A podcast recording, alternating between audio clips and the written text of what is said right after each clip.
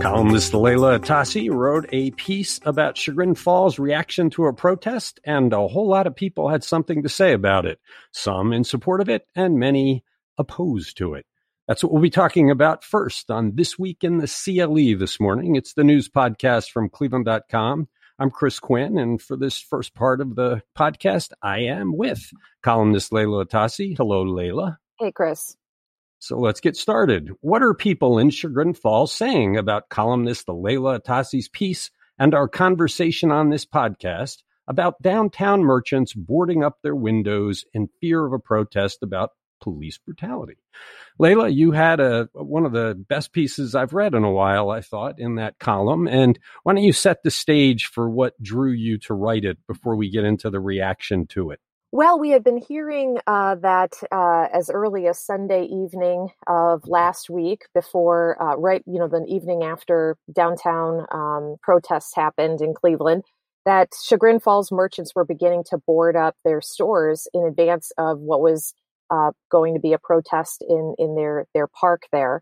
Um, and so we were curious about this because you know why would Chagrin Falls, this this uh, quiet town 25 miles away from Cleveland, be so worried about a protest which actually was being organized by a sophomore in high school uh, who was just trying to do the right thing.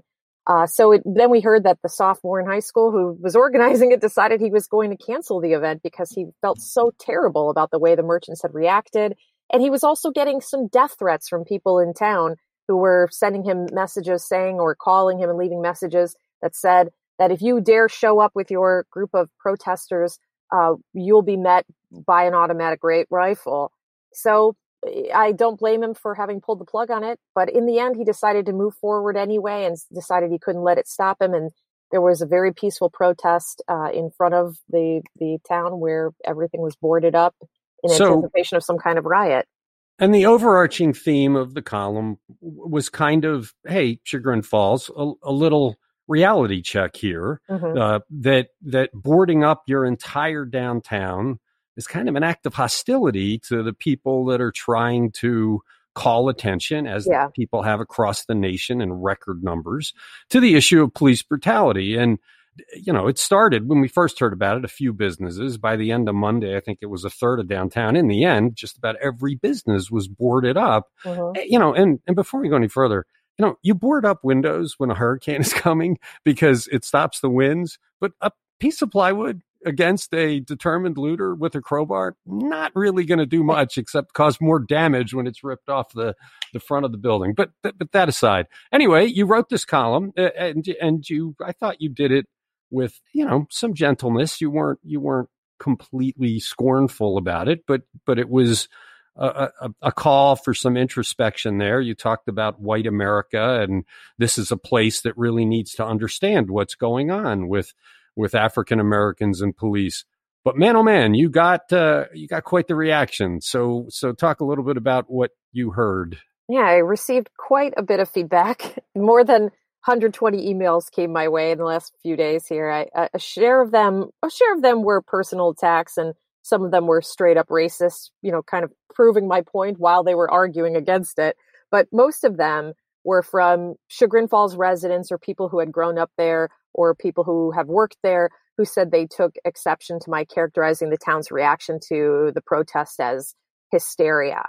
And uh, they defended the merchants by pointing to the recent riots in downtown Cleveland as, as a reason to believe that a Black Lives Matter rally in Chagrin Falls could also become violent. Some of them were, were critical of the young man, Chase Tuller, who organized it for, for moving ahead with a protest given that risk. And um, they pointed out that he's a resident of neighboring Bainbridge, not Chagrin Falls, so he should have had his rally somewhere in Bain, Bainbridge instead of Chagrin Falls Business District, even though the point of a demonstration is for your message to be heard by as many people as possible. So I, I, I you know, that that argument I think is is weak. Well, talk a little bit about why you did use the word hysteria, because we talked about that eh, before you used it, and you made a, a very strong case for why you thought this qualified as hysteria. Well, I think that when you look across the region, we, are seeing every single day demonstrations uh, popping up in in communities that are that are also suburban and and and uh, um, you're not seeing violence. It's it's peaceful, and you're also not seeing shopkeepers boarding up. My own town have had has had a, a string of protests over the course of the last week. Every single day, people are standing outside of the the police department, and uh, I haven't seen the kind of reaction anywhere that we've seen in Chagrin Falls. And so okay. it's it just strikes me as you know one as a merchant uh, looking out onto the rest of the the business district, and you start to see one business one business board up, and another and another. You feel like you should too because maybe they know something you don't know, and you know that that is how hysteria grows. So yeah, it seems like I, I, mean, from inside Chagrin Falls, they clearly most people you've heard from are not seeing it, but I think most of the people outside Chagrin Falls are going, "Wait a minute, you're this little hamlet, a half hour away from Cleveland. It's not even easy to get to, and yet you're boarding up all your windows." So that mm-hmm. that's why. But but for let's give the people who who took great issue with it their say. Why don't you go ahead through some of the sentiments that you received in the email from people that disagreed with you before we bring in some of the sentiments of people who agreed with you. Okay. Well, here's one. It says, um, I was offended by your article about Chagrin Falls and the PD. I've lived there 40 years. You should have done more research. Our poor merchants have suffered being closed for two months. They are struggling. Of course, they took precautions. Some have businesses downtown as well. It was better to be safe than sorry. I can't call that hysteria. I call it smart planning. Chagrin is a small bedroom community. We welcome anyone who likes our historical and basically crime free area. I didn't hear you talk about other communities Hudson, Rocky River, Bay Village. I could go on. Where do you live that you can judge us? Back in the day, Chagrin Falls may have been all that, but a lot of that was everywhere. Grow up, get it right. Okay. What about how about one more? Okay, let's see. Um, all right. How about this one? Many of these owners are smaller entrepreneurial businesses. Most were closed for two months and finally looked forward to being able to o- reopen many of whom worked tirelessly for weeks in advance in preparation only to see what could have been possible had things turned ugly. They weren't making it up, they witnessed it happening everywhere. No one in Chagrin Falls condones what happened to George Floyd. Residents of Chagrin Falls, including my, my family and me, attended the protest in respect of rights to free speech. I was sad to see the protections put in place ahead of time, but they were prudent. I witnessed the residents and owners, many of whom were in front of their stores in respectful observance. Though maybe we did not kneel or lay down in support, neither did we object. I'm happy to have a constructive conversation on racism and inequality with anyone, anytime. But if insisting on civility and the rule of law is racism or privilege in deterrence of protests that cause extensive property damage and threats to persons, please give me another helping. Okay. How about people that wrote in support of what you wrote? Because you heard quite a few of those. Yeah, too. well, several readers wrote personal notes of encouragement and support to Chase Tuller, the the uh, uh, high school student who who was behind the protest. So I've passed those on to him. Um, here's one um, in support of of the message here. I just wanted to say, great job on the Chagrin Falls Black Lives Matter article. As someone who li- used to live in Chagrin, I still have dozens of friends there, and I was surprised to see the tremendous divide between folks. Women I've known for 15 years were in very different camps. Some could not understand why anybody wanted to bring trouble in the form of these protests and blame the organizers. Others could not understand how anyone would not support a teenage kid's desire for criminal justice reform. They argued over him being an outsider. He's technically from Kenston, one community over, but they don't have na- any natural gathering place. They posted platitudes like, give peace a chance and why can't we just get along? As a white woman of privilege, I've confronted uncomfortable truths during these past weeks about the ways in which I've historically stayed silent in the face of racial injustice. I felt like I was staying out of the way or making room for more important voices. I now see my silence as cowardice. If we do not stand up and link arms and demand justice in this country for everyone, no matter their skin color, religion, or gender identity, nothing will ever change. Okay. All right. Well, you know, a part of your job as a columnist to provoke a reaction. I think, in fairness, because we talked about this on the podcast Friday, we we needed to to put some of that reaction out there. So, thank you, Leila. You are listening to this week in this CLE. Want to welcome to the podcast my colleagues Laura Johnston, Jane Kahoun, and Chris Warnowski. Hello. Hello. So let's get to our next question. Why do a bunch of state senators want to stop Governor Mike DeWine from setting the rules for how or whether schools reopen in the fall? One of the topics that is always hot when we publish a story about it is schools reopening in the fall. Jane Kahoun, we have a monkey wrench thrown into Mike DeWine's plan. What is it? We do. We have 17 of the 33 members of the Ohio Senate, uh, the, the GOP controlled Ohio Senate, so DeWine's own party, are sponsoring this bill that would keep state level officials out of the school reopenings and leave all the decisions to the local folks. And um, so they they would. Uh, Matt Huffman is behind this, a senator who's probably going to be the next Senate president. So this bill definitely has some some lift to it here. And his and his general point is the locals should decide some of the rules that they're talking about, like mask wearing, won't fly in the local districts. But I always wonder when state legislators go down this route about saying, no, no, no, let the locals decide, it's because they don't want to give them any money. well, that's your theory. It could be. You know, he the, what he said is that listen, I have one school district in my Senate district that has like one building that that houses all K to 12 and then another one, you know, that has like 15 schools. So there's so much diversity at the local level. It just doesn't make sense to try to manage this at the at the statewide level. The scary thing about this is I mean, look, there's a good argument for it, right? The local districts know their students. They know what their conditions are. The buildings are all different. And so they know what they have to do to generally protect the kids. So let's not create a cookie cutter approach. But the frightening thing about it is we have the, the haves and have nots in Ohio schools. We got the Solons and the Rocky Rivers and the Beechwoods that have a lot of money and can do what they need. And then you got the East Clevelands, which are broke and, and struggle in Cleveland. And if the state doesn't have some sort of leveling mechanism by establishing the rules and providing necessary equipment, don't we kind of continue the very issues that have led to protests around the country for the past week in, in terms of inequity and unfair treatment and unequal justice? Right. I mean, we've seen what's happened during this pandemic where, where the, the haves and have nots, it's really, there's really been a light shown on that this is Laura Johnston. I don't know that the school districts like the idea that the state's not going to tell them what to do because when you talk to the superintendents, they're like, we're waiting for state uh, recommendations because we want to do this right. They don't have the ability to do all the research and come up with their own best practices. I, I feel like they're flailing a little bit here. And now the state Senate's saying, no, you just go figure it out yourself. Well, and actually, I think it's actually worse than that, Laura. I think the, the school districts are guessing at which of a bunch of scenarios they might have to that's deal true. with and are planning for all of them. And that's really not fair either. It's a, like, okay, if the kids all come back, we can do this, this, and this. If we only have the kids come back half the days the week, so we reduce the population and we have homeschooling the other days, we do this, this, and this. And if they stay home the whole time, we have to do this, this, this, and this. And they've got to lay in the equipment and the planning and the processes for each of those because it's a two months really. Schools will be we'll be talking back to school in two months. It'll be the third week, second week of August when this is right in our faces.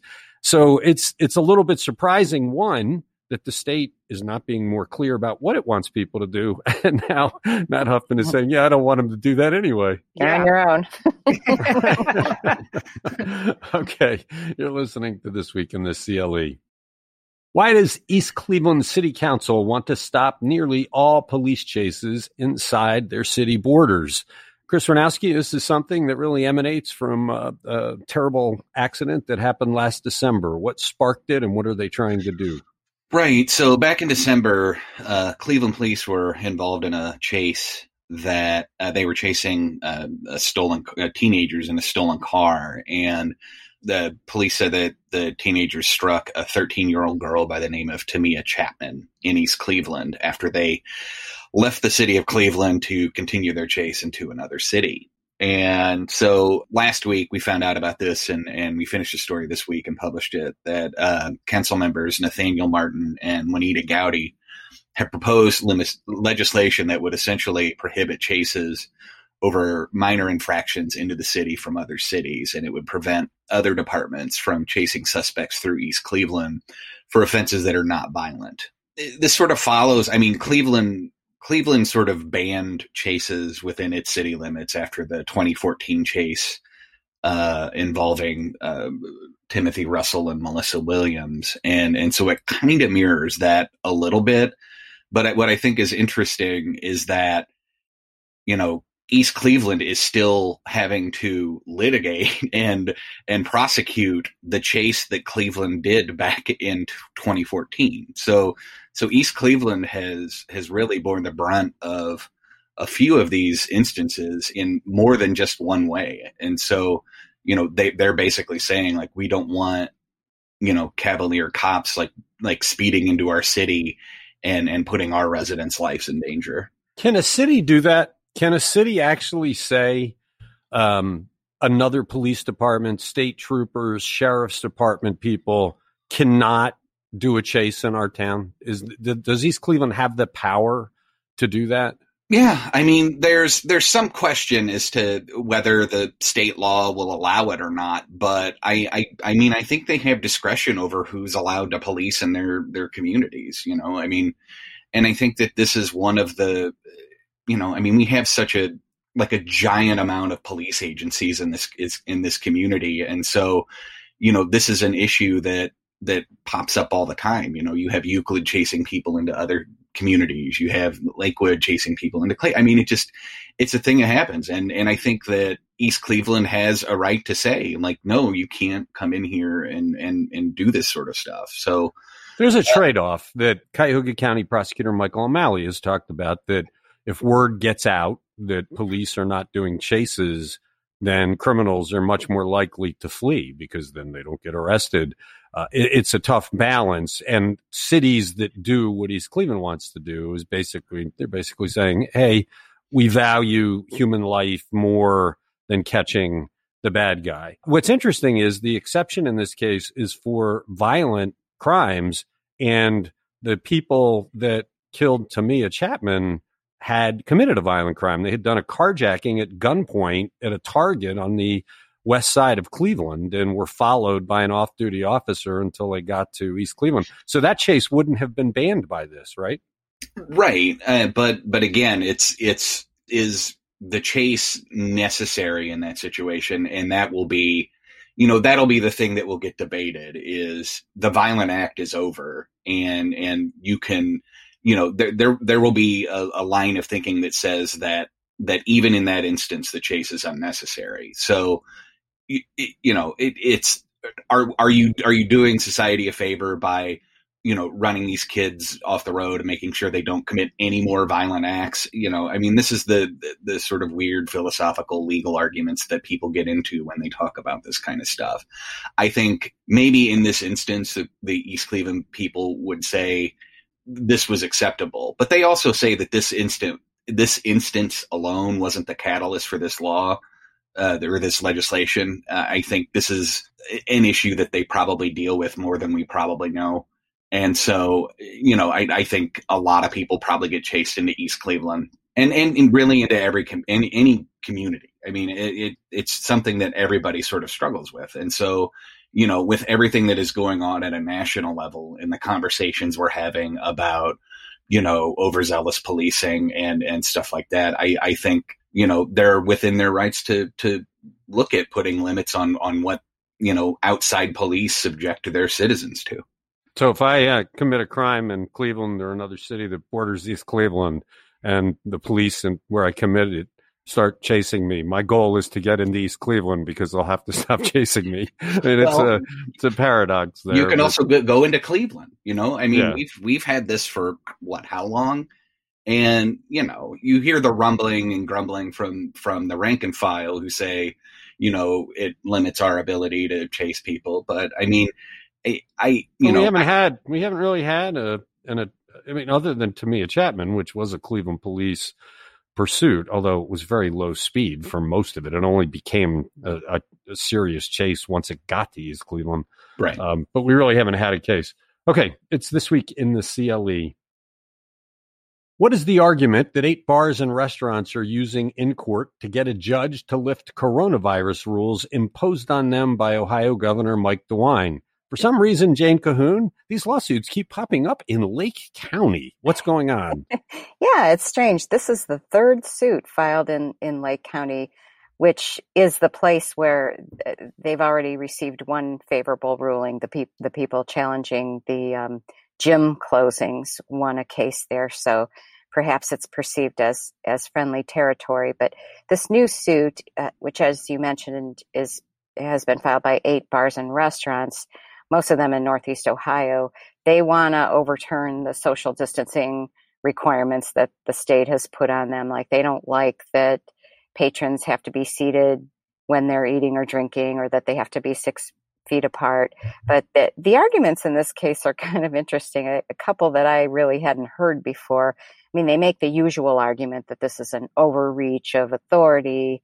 But uh, one of the arguments is that Dr. Amy Acton, the Ohio health director, doesn't, can't uh, give her, she doesn't have the power to quarantine people for longer than the incubation period of the disease, which is 14 days.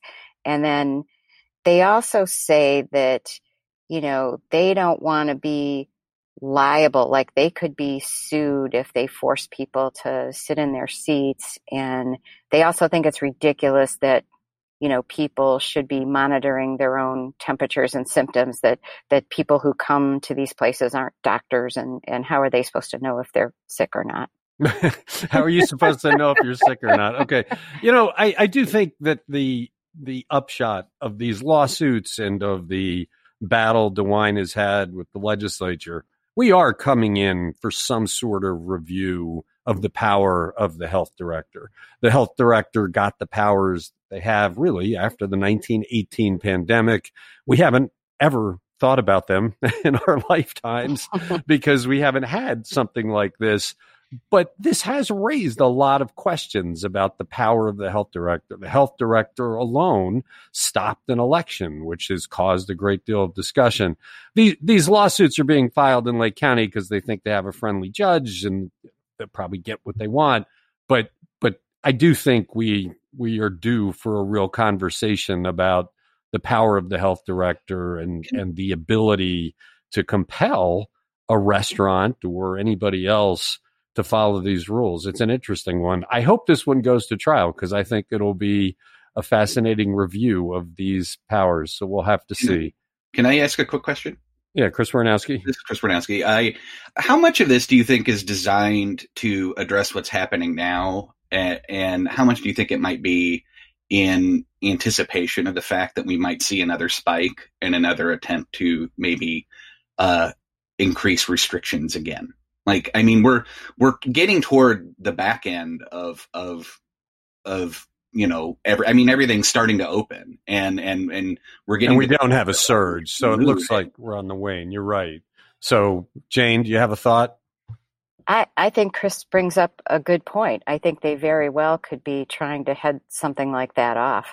Because I mean, you're starting to see your like places like Arizona are now, you know, seeing sort of a critical surge in in cases, and you know they're starting to have issues with hospital beds. And and so you know in in a couple of weeks when everybody's blaming uh, a spike in cases on you know the protests as opposed to you know the fact that we you know open the door to people sitting on patios and congregating with each other I, you know it, will be interesting well, I'm know, pushing I, back on it, Chris. The okay. restaurants have been open for three weeks, and we haven't seen a surge. I mean, yeah. I, it does very much appear that Ohio is on the wane, and the fear is okay, it's summer. Uh, the, the, the 1918 pandemic went this route.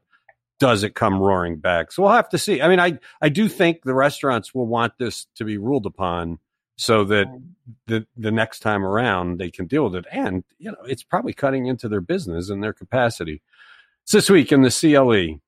What's the latest on the no bid contracts for $30 million that Cuyahoga County Executive Armond Budish wants to give to hand selected contractors? It's interesting. The county would try to have you believe that this doesn't involve no bid contracts, but clearly it does. There's no scope of work. There's no bidding. They basically said, Hey, companies, we want to give out a lot of money for work we need to have done. Send us your credentials. Laura, what's the latest on this? Because it's been controversial. Laura Johnston.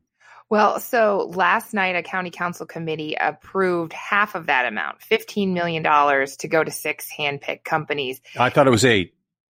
I Or thought eight. they expanded Okay, it oh, to eight handpicked companies, sorry. But Budish had promised diversity would be a priority in awarding the second $15 million to get to that $30 million total. No one on council complained. Uh, he's not proposing full open bidding, but the second contract would include a whole lot more criteria to give an advantage to businesses that were not in in business Okay. in the county before. All right, but the county council didn't complain this time. Right. But when Budish first came in with $30 million to six hand selected contractors, there was one minority contractor, a business owned by a Hispanic, and the African American County Council, along with the, the association that represents black contractors, kind of went Yes. went hard at Budish, saying, "What what gives? You you claim you're going to support diversity and you want to change the inequities in this town, and when you get the chance to actually help minority businesses." You don't. You don't pick one uh, business owned by an African American. So, in the face of that withering criticism, he broke the 30 million in no bid contracts into two sets of 15 million right. in no bid contracts. right. that- Exactly.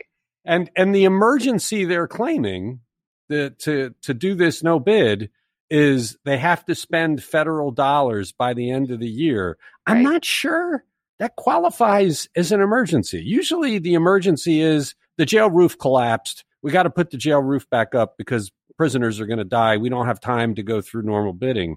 But but losing federal dollars, I'm not sure that's what the framers of the And charter were thinking. they haven't of. been very clear about what exactly they need to do. I mean, they're they're talking about making the buildings, the county buildings, safer in the wake of coronavirus, but it, it I mean they're saying we're we're going to come up with the work and then we're going to hand out to the contractors so they can do it. It's not like I mean, in a normal process, and I know we've talked about this before, you would say, here's exactly what we want done. Here's our specifications, and tell me how much you can do the work for. And now they're just going to dream up projects and hand them out. It, it's, it's bizarre. I, I, I, look. We've got a lot more questions on this. We're we're looking at what you know. The Budish administration in the past has said they have the rights to do stuff like we have the rights to pay overtime to salaried workers, which we didn't buy, and we were proven right. They they were violating the rules. They ended up changing the rules so that they could do it, which was kind of weird, but but but they were wrong. So when they say they have the right to do this, it just we're not buying. We want to see the proof. So we're going to be looking now. What really can you do with emergency powers? The whole reason for public bidding is to get the taxpayer the best price. You say, I want to build this bridge. I want it made of this steel. I want it to look like this. How much can you do it for? And the construction companies make their bid and we get the best price. We're not getting the best price here. So it's 30 million being spent without that what is the mechanism by which they're able to get beyond the the system that protects the taxpayers? So it's a big question, and we will seek to answer it. You're listening to this week in the CLE. Okay, thank you guys for for joining the podcast. I did start with uh, Leila following up on the Chagrin Falls thing. A lot of people were hot about that, so we gave them their say. Thank you, Chris. Thank you, Laura. Thank you, Jane. Thanks to Leila. Thanks for everybody who listens. This week in the CLE We'll return tomorrow.